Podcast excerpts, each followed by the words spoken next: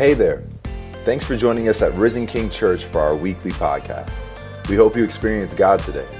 Make sure you visit us at risenking.life to take all your next steps and follow us on Facebook, Instagram, and YouTube. Enjoy the message. Good morning, everyone. Good morning. We've been studying together the, the, the teachings of Jesus, the parables. Uh, as we come to this week's parable, I want to remind you that these all work together. All the things that he's teaching, they're really about how you are to understand the movement of God in your life, how you're to understand the work of the Spirit in your life.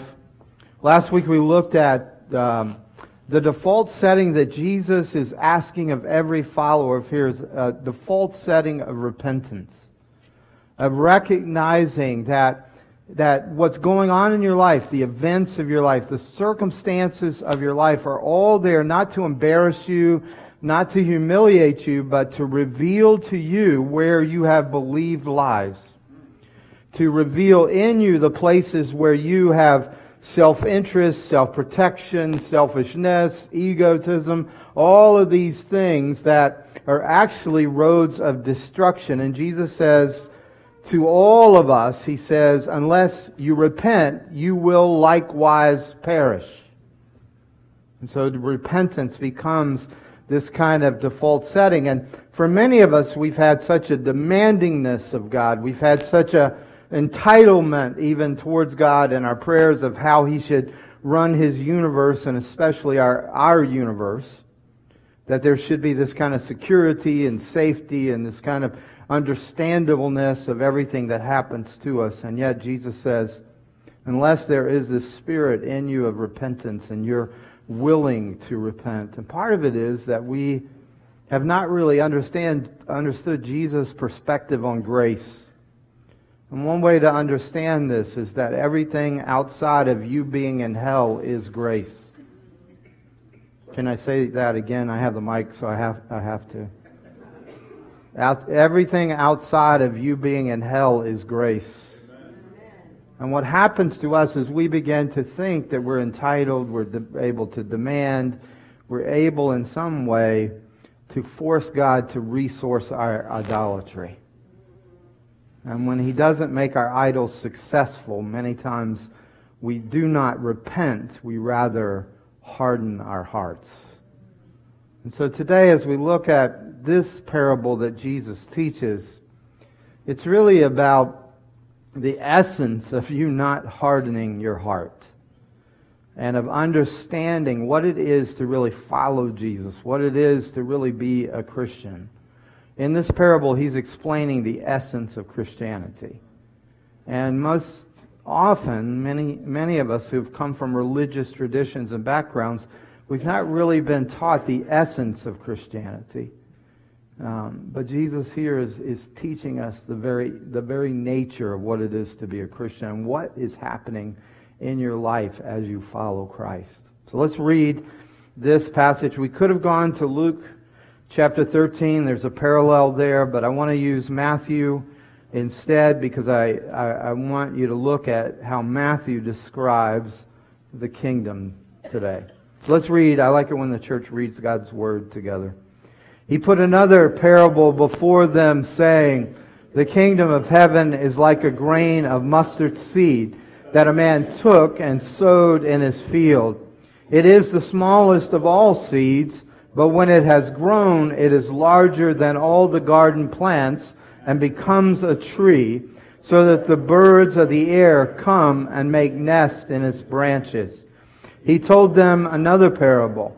The kingdom of heaven is like leaven that a woman took and hid in three measures of flour till it was all leavened.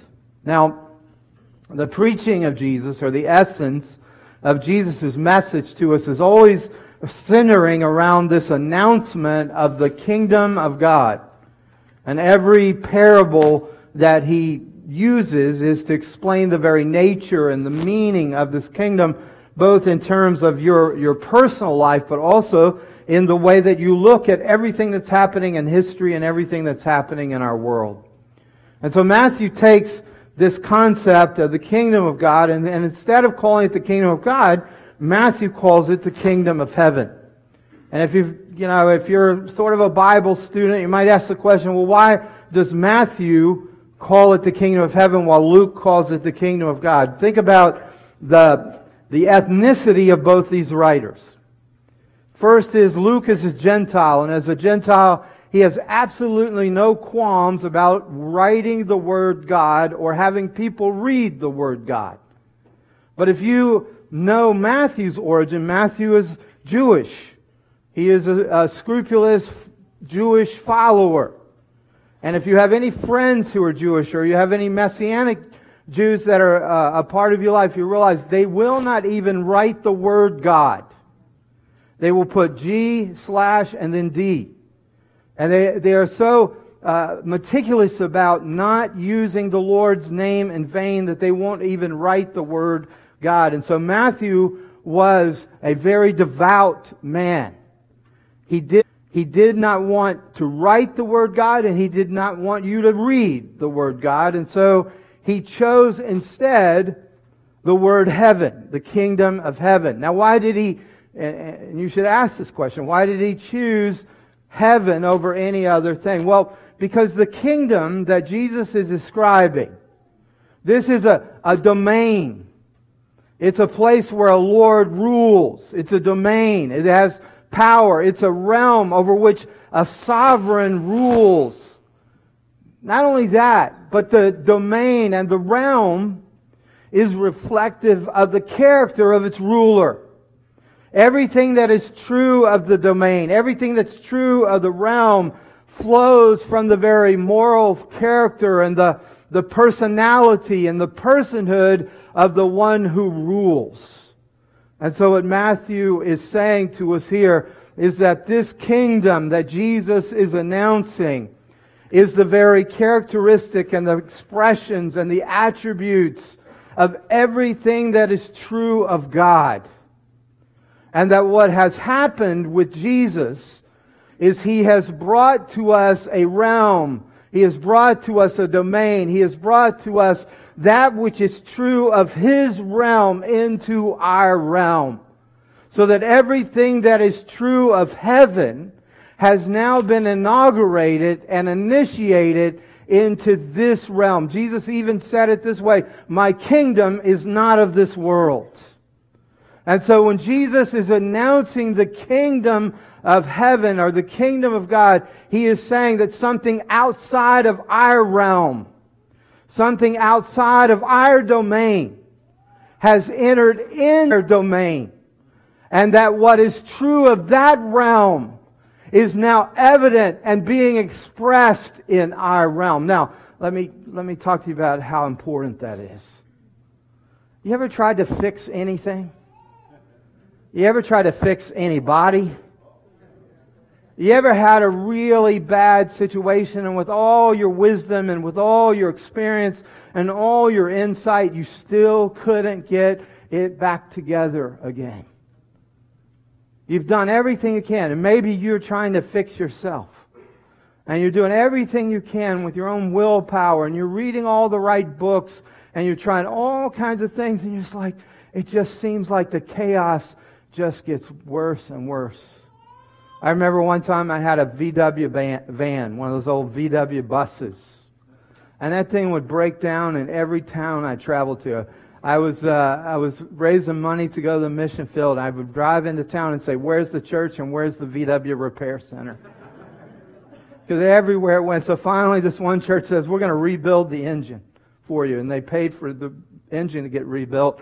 I went to pick it up and the, the mechanic gave me a box of parts that he had no idea what to do with. He said, It seems to be running, but we don't know what these are. And sometimes life feels like that to us that we're trying everything we can to bring order out of our chaos. We're trying to make ourselves safe. We're trying to make ourselves secure. We're trying to make ourselves healthy. And the more we do it in many ways, the worse it gets. But here's what Jesus is saying. Jesus is saying it is available to you something that didn't originate with you. It's not your willpower. It's not your intellect. It's not your experience. It is a realm where Jesus reigns. It is a realm where no more tears, though your tears are stored there and will be redeemed there. It is a realm where everything you have started here will be completed there. You understand it is a corresponding realm to the life you're living now. Paul says it this way, when the perfect comes, you understand what he's saying there? He's saying when completion comes to the life that you've been living, when all the things you thought you've lost are actually found, that's when heaven has come into your life. Is the realization that it's not a place that's di- di- so different and so detached from you but is a place that all of what's going on right now in your life is woven together in perfection for you. And Jesus says that reality, that realm has now been inaugurated. And instead of resisting it, why don't you align yourself to it? Are you, are you hearing me? It does not originate with us, therefore it is not dependent on us. And I want us to look at it in two ways. It is a realm, it is a kingdom, and it affects not only history, but it, it affects the whole movement of the whole world. But also, the second part is it's a power for you. It's personal. It is global. And I want to look at for a minute at the global nature of it, but it is also personal. And without it being personal, it's not very real to you. So we look at it this way. Jesus uses the mustard seed, and he uses it to describe the nature of this kingdom, this realm, this heavenly realm. Now, one of my professors, because I, I like to think theologically, one of my professors used to say, this is where people begin to get all, you know, all excited that they've caught Jesus in something untrue. Because you see, if you know anything about plants or seeds, you'll realize the mustard seed is not the smallest seed that has ever existed. And Jesus called it the smallest of seeds. And so people go, look, see, you see, Jesus makes a mistake here. The Bible errs. And so it can't be trusted. My professor used to say, these people may know a lot about seeds, but they know nothing about teaching. Because when a teacher teaches, hyperbole or exaggeration is a way of making a point. He's not trying to explain science. He's trying to get you to understand something in an accommodating way that is indescribable in terms of our language. You understand? You and I can have all the words that there are and we still are not describing heaven. We can have all the words that, that there are in all languages and still not encompass the infinite God that we're trying to describe. So Jesus is using exaggeration. He's using hyperbole here so he, you'll get his, his point. Think about when sports teams in New York win. The few times the Mets have won. And, and, uh, and how the Yankees seem to win every year, kind of a thing, you know? And so, you know, when they, when they, when they win, the city throws a huge parade for them. If you listen to the, to the announcers, what do they say? All of New York has turned out to welcome the Mets or the Yankees or the Giants, never the Jets, but uh, uh, not since 19 what 60. you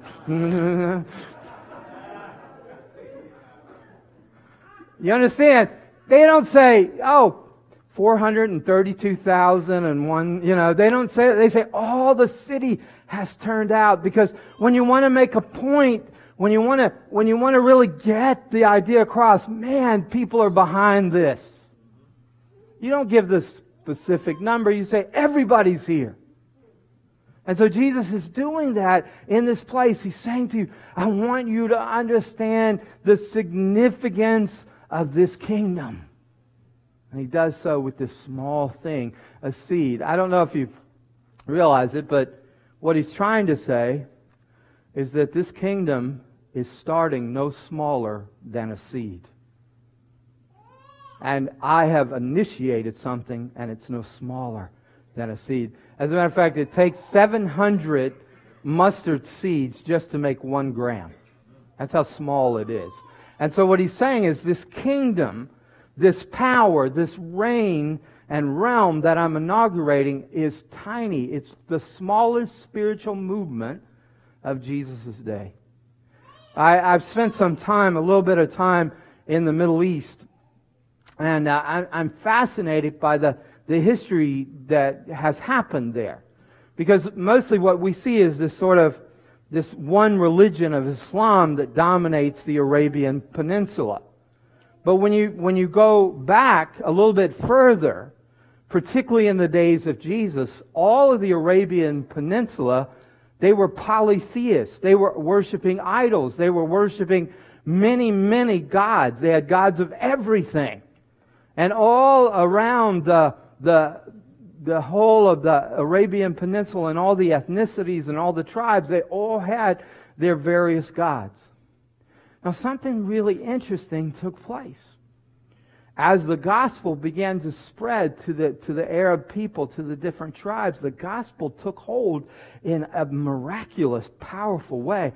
And if you go, you'll see in the 400 and 500s, a revival swept through the Arabian Peninsula. People were coming to Christ. Whole villages, kings, leaders were all giving their lives to Christ. There are these Greek Byzantine churches all over the area that date back to the 4th, 5th, and 6th centuries.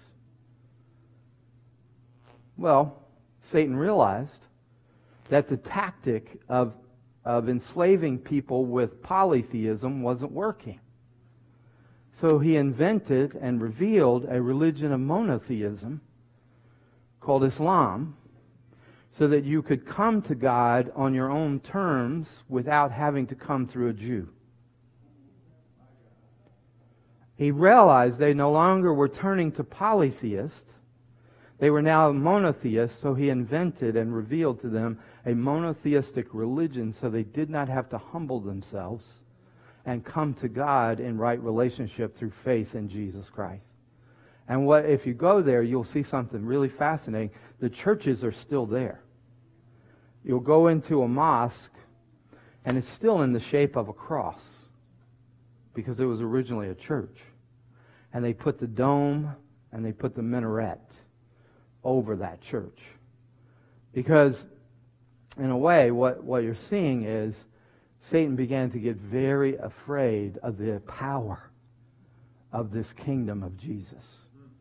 And he adapted his own theology so that he could trap and enslave people to a counterfeit truth. Are you hearing me? See, our enemy is crafty, but he knows what Jesus is talking about. He knows the power of the seed and he fears the power of the seed. And Jesus says, What I'm doing may appear insignificant, but what Jesus is really saying here is you wait. You wait. The analogy of the seed, then there's growth, there's a sprig until it reaches the size of a tree, Jesus says. And then when it reaches that size, it's big enough for the birds to rest and make their nest in it. Here's the principle that Jesus is talking about in terms of planting uh, this seed. He says, if you plant the seed of the kingdom of God and you water it, whether it's in your life or in your community or it's in your work or whatever you're doing, but if you plant the seed of the kingdom of God, of the kingdom of heaven, then that which is true of that realm becomes true in your realm. And it starts off small, but if you water it with the word and you water it with faith and you water it with your love, then you can watch and see how God will work in making that thing grow. Now, this may not matter that much, as much to you as it does to me, but I, when I read the news, I get distressed. When I see what's going on, this latest thing of like thousands of abuse cases, cover ups in the church, all of these matter. It doesn't matter which church it is, it sort of tars all of us. And it is painful to see that people have not only been abused, but covered up and then protected the predators instead of the people who've been hurt. It is distressing. When, we, when I look at how unstable it feels like our entire society is, how there's no voice that anybody's listening to, a moral, you know, like moral fiber or anything else. There's no, everything seems compromised morally. This is when this parable is so important. Do you understand? Nothing will ever stop the power of the kingdom of heaven. Amen. Not even the church. Not even pastors or priests or representatives or misrepresentatives of the gospel will ever stop. Jesus said it started insignificantly, but now it is a tree in which you can, you can make a nest and you can rest. And, friends, people always say this to me. I, oh, I just long for the good old days. When was that? When were those? Was that the 16th century and no indoor plumbing? When was that exactly? You know? I mean, I mean, when was that? I, I'm just trying to figure out when those good old. You know, I think some for some reason people have more nostalgia than they have faith, and nostalgia distorts the past because your memories are more like impressionistic paintings than photographs. And so, whatever impression you had of something, whether it's real or not, tends to dominate how you look on things. You know what the best days are today? You know what the worst days are today? But these are the days you have. And the, the issue is will you believe this that Jesus says? Plant the seed, water it, and then watch it grow. Want to say it out loud with me? Just see if you can grasp this very simple but profound spiritual truth. Plant the seed, water it, watch God grow. Do you understand why I'm saying this? And this is so important that you get this. Because again, your role in this is to receive the seed. Your role in this is to receive the kingdom. Your role in this is to believe that He has inaugurated it in your lifetime for you, for your family, for your life that this seed is more powerful than anything else in your life. And so you water it, you believe it, you read His Word, you receive it. It's not about how perfect you are, it's how powerful the seed is. And you begin, instead of trying to say, I'm going to be a good Christian, I'm going to be a better Christian, I'm going to be a better person, stop it, you're an idiot. It doesn't work. How long does it take you to realize it doesn't work. It has to be a realm that you're not from. A realm where the things you long for are already real. They're already true. There are no addictions in heaven. There's no destructive behavior. There's no abuse in heaven. There's joy. There is peace. There is purpose. There's completion and perfection. And it's come in a seed form to you now. And your job is to water it, to receive it, to water it, and to watch it grow. Well, if that's true, then, and the second aspect is essential. Paul described it this way. He takes up this theme that Jesus has here in the seed and the leaven, and he takes it up and he says this The kingdom of God does not consist in talk, but in power. The kingdom of God does not consist in word, morality, philosophy, even theology, even doctrine, though those things are part of Christianity. They're a part of it, but they're not the essence of Christianity. In other words, what Paul is saying, you could have intellectual assent to the words you could have agreement with the philosophy or the morality.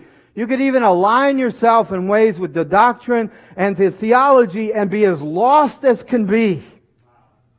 Because if you've not experienced the power, then you're not in the kingdom. It's the encounter with the power. It's the experience of the power. That's what the kingdom consists of. There are lots of people in churches who know the talk but have never experienced the power. A friend of mine was at a uh, conference, teaching at a conference. And a uh, very conservative area, very traditional area. And he was teaching some pretty powerful stuff. And this guy came up to him afterwards and said, I do not agree with you. I don't believe you're teaching the. And my friend said, Well, what do you have problem with? He said, Well, you used the word golly. You said gee whiz. And some other probably words, gosh. He said, You're taking the name of the Lord in vain. Now, I don't know if any of you have ever been taught that, but when I was a kid, I was taught that. That not only, you know, if you say the words, but you say the words that, that are away from the words, they call them minced oaths or something like that. When you say those words, then you're actually taking God's name in vain. So, like if you hit yourself with a hammer and instead of saying, you say, gosh darn it, you know, then you're just saying the same thing, so you're going to hell. Because you've broken the law and you've, you've, uh, you, you know, you've taken the Lord's name in vain. So this guy comes up to him, and my friend goes, That's what you had a problem with in my talk? And you, some of you in here, you might go, Yeah, that's terrible. That's awful. No, it's not, friends. It's really not. That's word. That's word, not power. See, power says, why am I so angry all the time? Word says, let me just keep from saying the, the nasty words or the naughty words or the dirty words. But you're just as defiled as ever. You just don't, you just don't say them. You say turnips or rats. Oh, rats. You know? You see, you're still just as mad. But see, in word, you're okay. In word, you, you've, you know, you've put on a mask of religiosity and you put on the mask of morality, but really and truly, you don't get the power. See, the power is to get you free from your anger, not to restrain your anger. Or what about those of us who really, we wrestle in a, in, in a very real sense with the fact that we're living in a, a society where Christianity is basically discussed as this cultural or philosophical, philosophical perspective or a position on, on a view of God. So Christianity is basically a, uh, one of many views of God or one of many views of life. And, and so what happens is because it's nothing more than a perspective or it's nothing more than just this one way of looking at God or life, people kind of try on Christianity. And they try it on sort of like my wife tries on a dress to see if it fits and if it looks good. And I hate it when she does that because she's going to ask me if it looks good or not. And she's going to ask a question like this Does this make me look fat? And there is no good answer to that question. Because if I say yes, she's going to, you think I'm fat? You know? Or if I say no and she looks at it later and it doesn't fit right and she goes, You lied to me. You know, it just, ah. And so a lot of us, what we do is we try on church or we try on religion or we try on Christianity because we come with a particular set of problems and we try to see, will it fit our problems? Will it make me feel better? Will it make me, you know, make sense of my life? And so, you know, will it help me? Will it help me? So at the, at, it's not that that's not a good reason to seek God, but the fact of the matter is, you don't know what fits. You don't know till He shows you. And so, what we began to realize is, is that this is not a kingdom in word, but it's a kingdom in power. Look at this. Think about this with me. A lot of us, when bad things happen to us, immediately we say, Who's to blame? Who's responsible for this? And we'll blame our, our spouses, or we'll blame our family, or we'll blame God, and we'll say, I demand that you make this right. And we have this sense of entitlement, and we're like, how could you let this happen to me? How could you, you let this happen to our family? And again, we're not grasping in the midst of that that anything outside of you being in hell is grace. But if you want to go back to hell, friends, then you go back to the law. Because when you go back to the Word, you go back to law. And you go back to the law, and then you are as condemned as the next person. Because the law cannot save you, it can only condemn you. Let me give you an example of that. There were ten lepers that came to Jesus. Leprosy was declared under the law something unclean. If you were a leper, you were not allowed to be in community. You were not allowed to be with other people. You were both physically and spiritually excommunicated from the society. So the law could declare you unclean. They came to Jesus. Jesus healed them. He healed them and he said to them, Now go present yourself to the law. Go present yourself to the priest. And when the priest saw that they were completely healed, they were declared clean. You see, the law can say if you're clean, the law can say if you're unclean, but it can do nothing about your leprosy. You want to go back to the law? You're unclean. And you might be a little less unclean than the person next to you, but you're both unclean. And every time you live in blame, and you live in demand, and you live in entitlement, you're forgetting that everything outside of hell is grace. And you're putting yourself right back into hell. And Galatians says it is clear as day, and it says Jesus himself will not and has not come to help you keep the law. He has come to keep the law for you so that you can experience the power of Jesus in you. Oh, I like that part. I tried to keep the law. I don't know about any of the rest of you. I tried to keep, I tried not to say gosh darn. I tried just to say turnips and rats.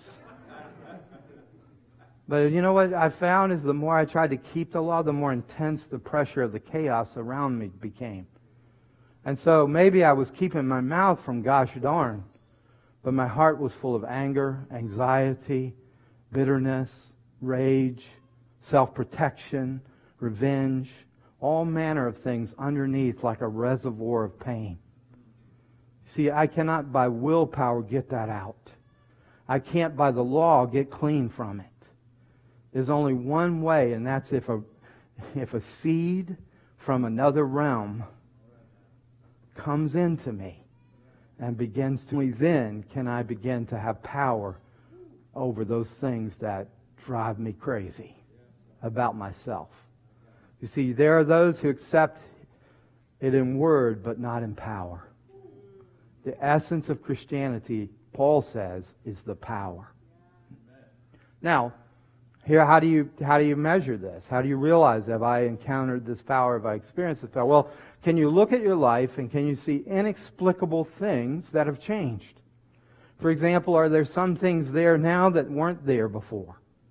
Are there some things that aren't there now that were there before? These are, these are things that only through the power of another realm, of another kingdom coming in and forcing those other things out, either by revelation of how devastating they are to you or how, how counterfeit they are, and you begin to say, I have a different affection now. Many of us, because we have embraced this power, we go, you know what?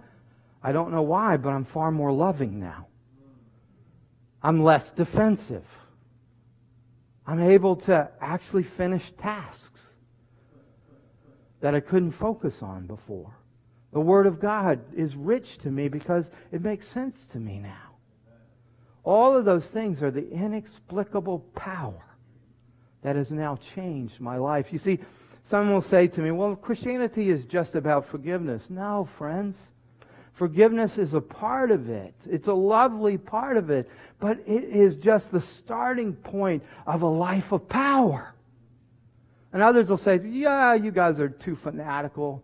Jesus just came as a good example. Let me tell you, you need to be saved from Jesus being your example.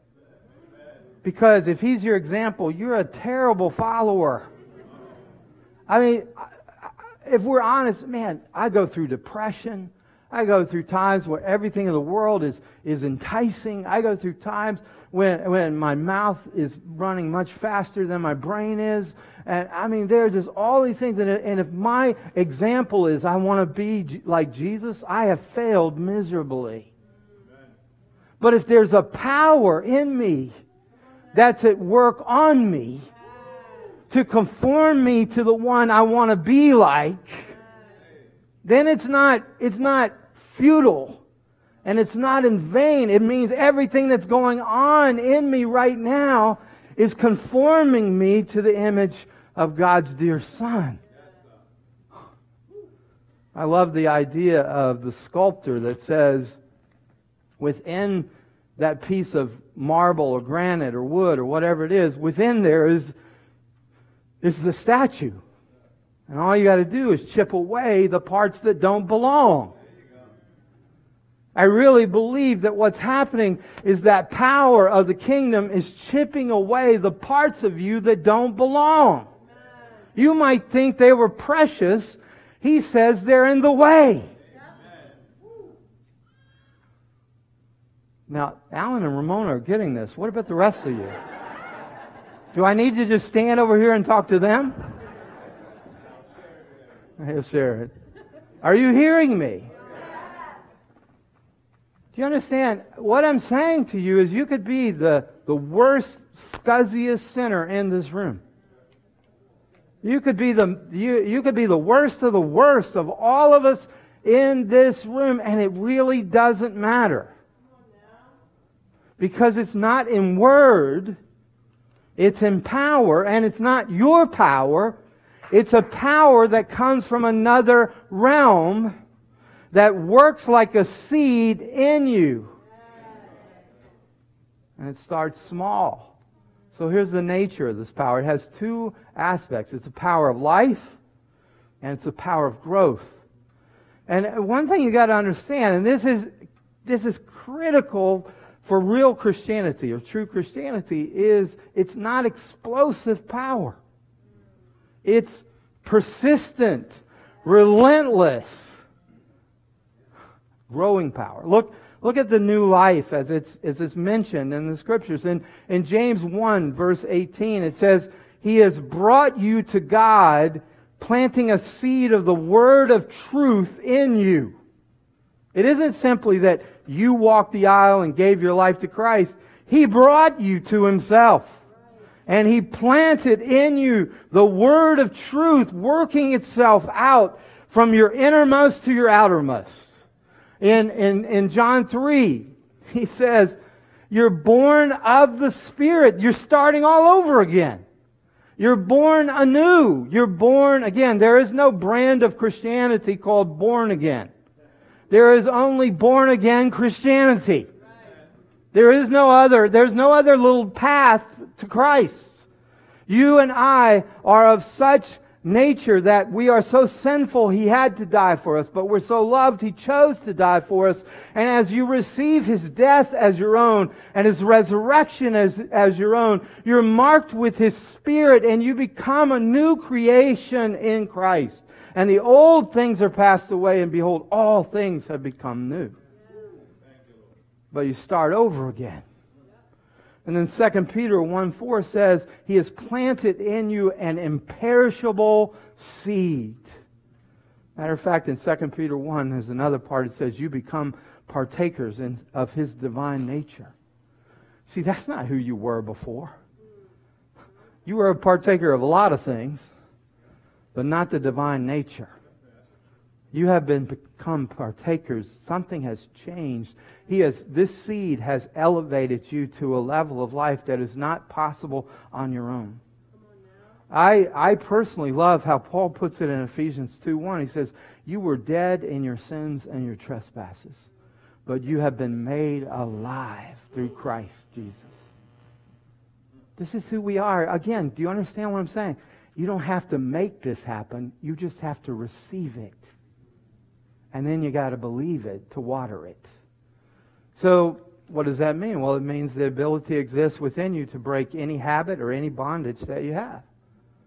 Because, why? Because you start to feel the love of God within you. Not just an idea of love, not just a concept of love, but an experience of love. Do you understand what He wants for you? He wants to lavish His love. I love that word lavish. I want to live a lavish lifestyle.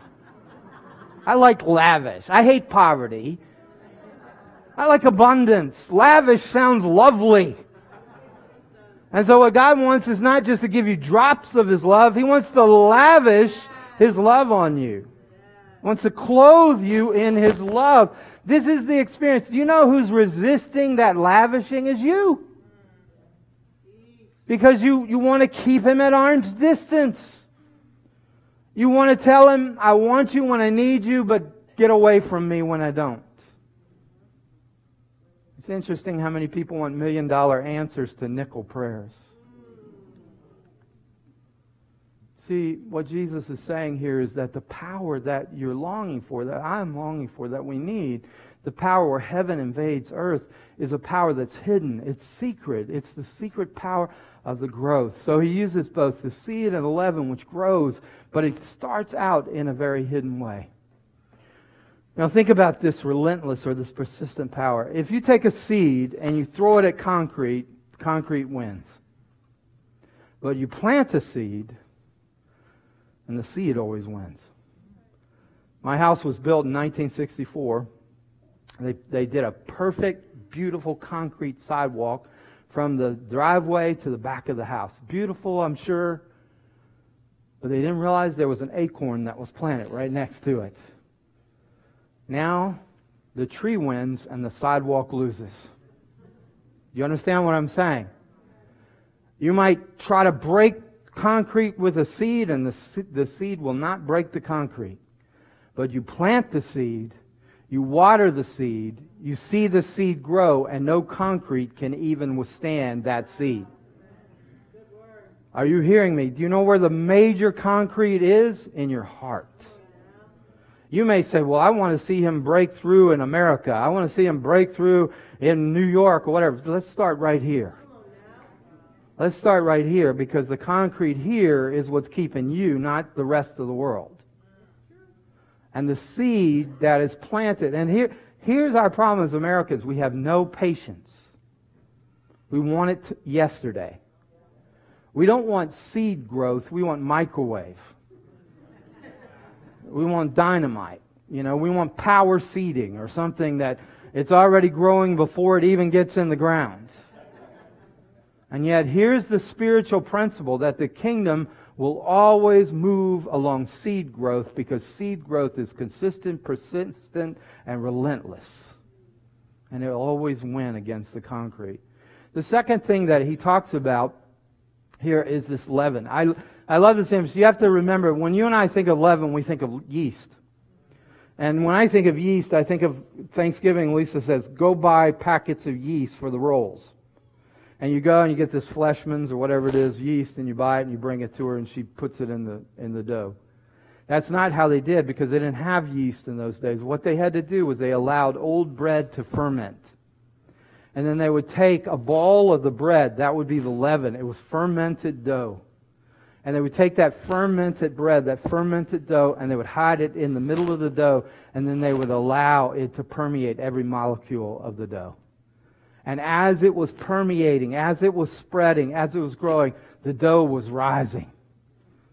I'm getting hungry just thinking about it. and I don't even eat bread. And you think about what is he saying here? He's saying, that the Spirit of God has come into the life of every believer. And He's that, He's that fermented dough. He's the Ancient of Days. He's the, He's the same yesterday, today, and forever. And what He did in the past, He will do in the present. And you can be assured every present grace is an assurance of future grace.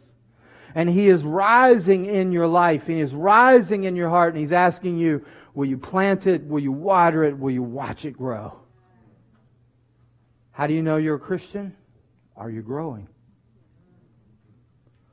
So, where is it we're to grow? Well, if you want to know the, the reality about your personality, it's how you think, it's how you act, it's how you feel.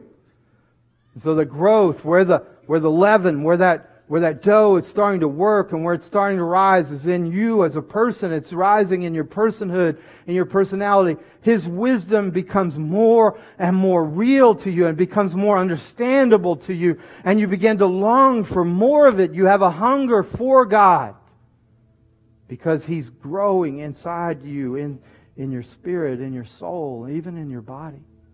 And what happens is that the growth changes the way you look at things. Like anger and bitterness become less real to you because what Jesus has done for you is more real to you. You see, in a way, you can never forgive or let other people off the hook, or you can never let go of your pain if the pain is still more real to you than Jesus.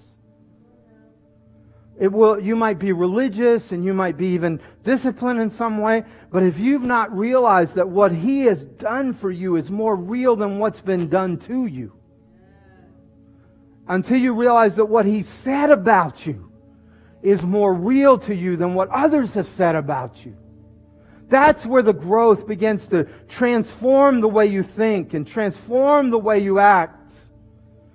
I think about, I mean, this week was Lisa and I's 38th anniversary. Thank you. And I think how God has used my marriage as this laboratory of agape love. Because I was a jerk, but I didn't know I was a jerk. And as I have tried to be a husband, I realized how selfish I am and how self centered I am and how narcissistic and how first I put myself even over my family or my wife. And, I, and, I, and it's in that atmosphere of love and it's in that atmosphere where, though she knows how fallible I am, she has not run away from me. she has every right to run, but she chose to stay. And as that happened, I began to realize that love is more real than pain serving someone else is more real than serving myself. Am I getting through to you here?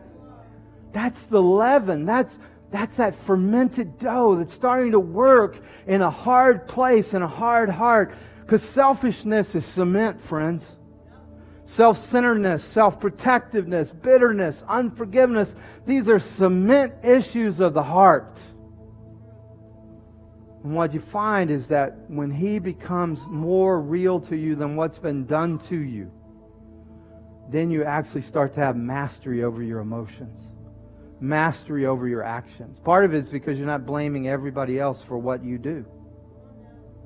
You're realizing God has given you a will to choose and to will and do what God has asked you to do. And what happens as that happens is the concrete gets broken up by the seed and the heart starts to get bigger. One of the biggest issues in the kingdom of God is hardness of heart in you and I, and you and me. And so, no matter how you came in today, God can plant this seed in you. And He can do what will transform you. It will not be immediate necessarily, it won't be overnight. But here's the thing the concrete never stands a chance against the seed you hear that today? Would you say this with me? What has been done to me is less real to me than what Jesus has done for me. What has been said to me is less real to me than what Jesus has said about me. That's how you grow, friends when He is more real than your pain. Will you stand with me?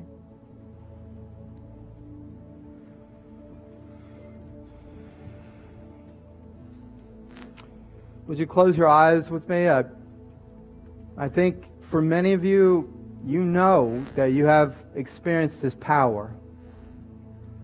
You've encountered His love. You know there's nothing like it. But today is the day that you stop being distracted by anything else. Satan knows the power of the seed. He knows the power of the leaven. He will he himself will try to place things in your life that will become leaven, lies, legalism, limitations, curses, sayings. Leaven can be something like you'll never amount to anything. You're stupid.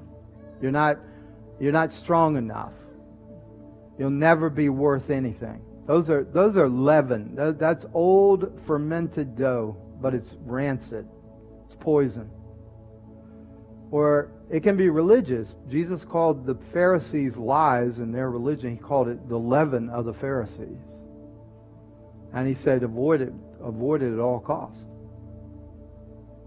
I'm just asking you today, you know, don't waste your time on a Christianity and word.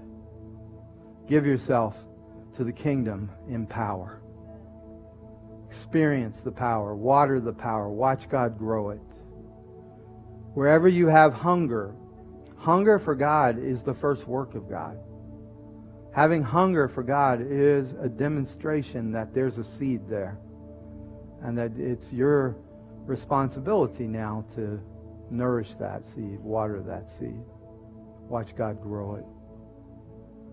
But I do have this sense that maybe some of you, you're, you're, you are, you're trying Christianity out like a dress. And I'm, I'm asking you today, instead of seeing does it fit you, would you let it come into you?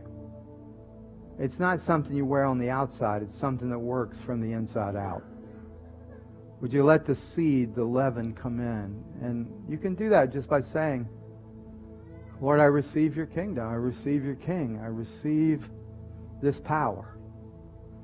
And some of it is a beautiful thing because it's receiving the power of life, it's receiving the power of growth.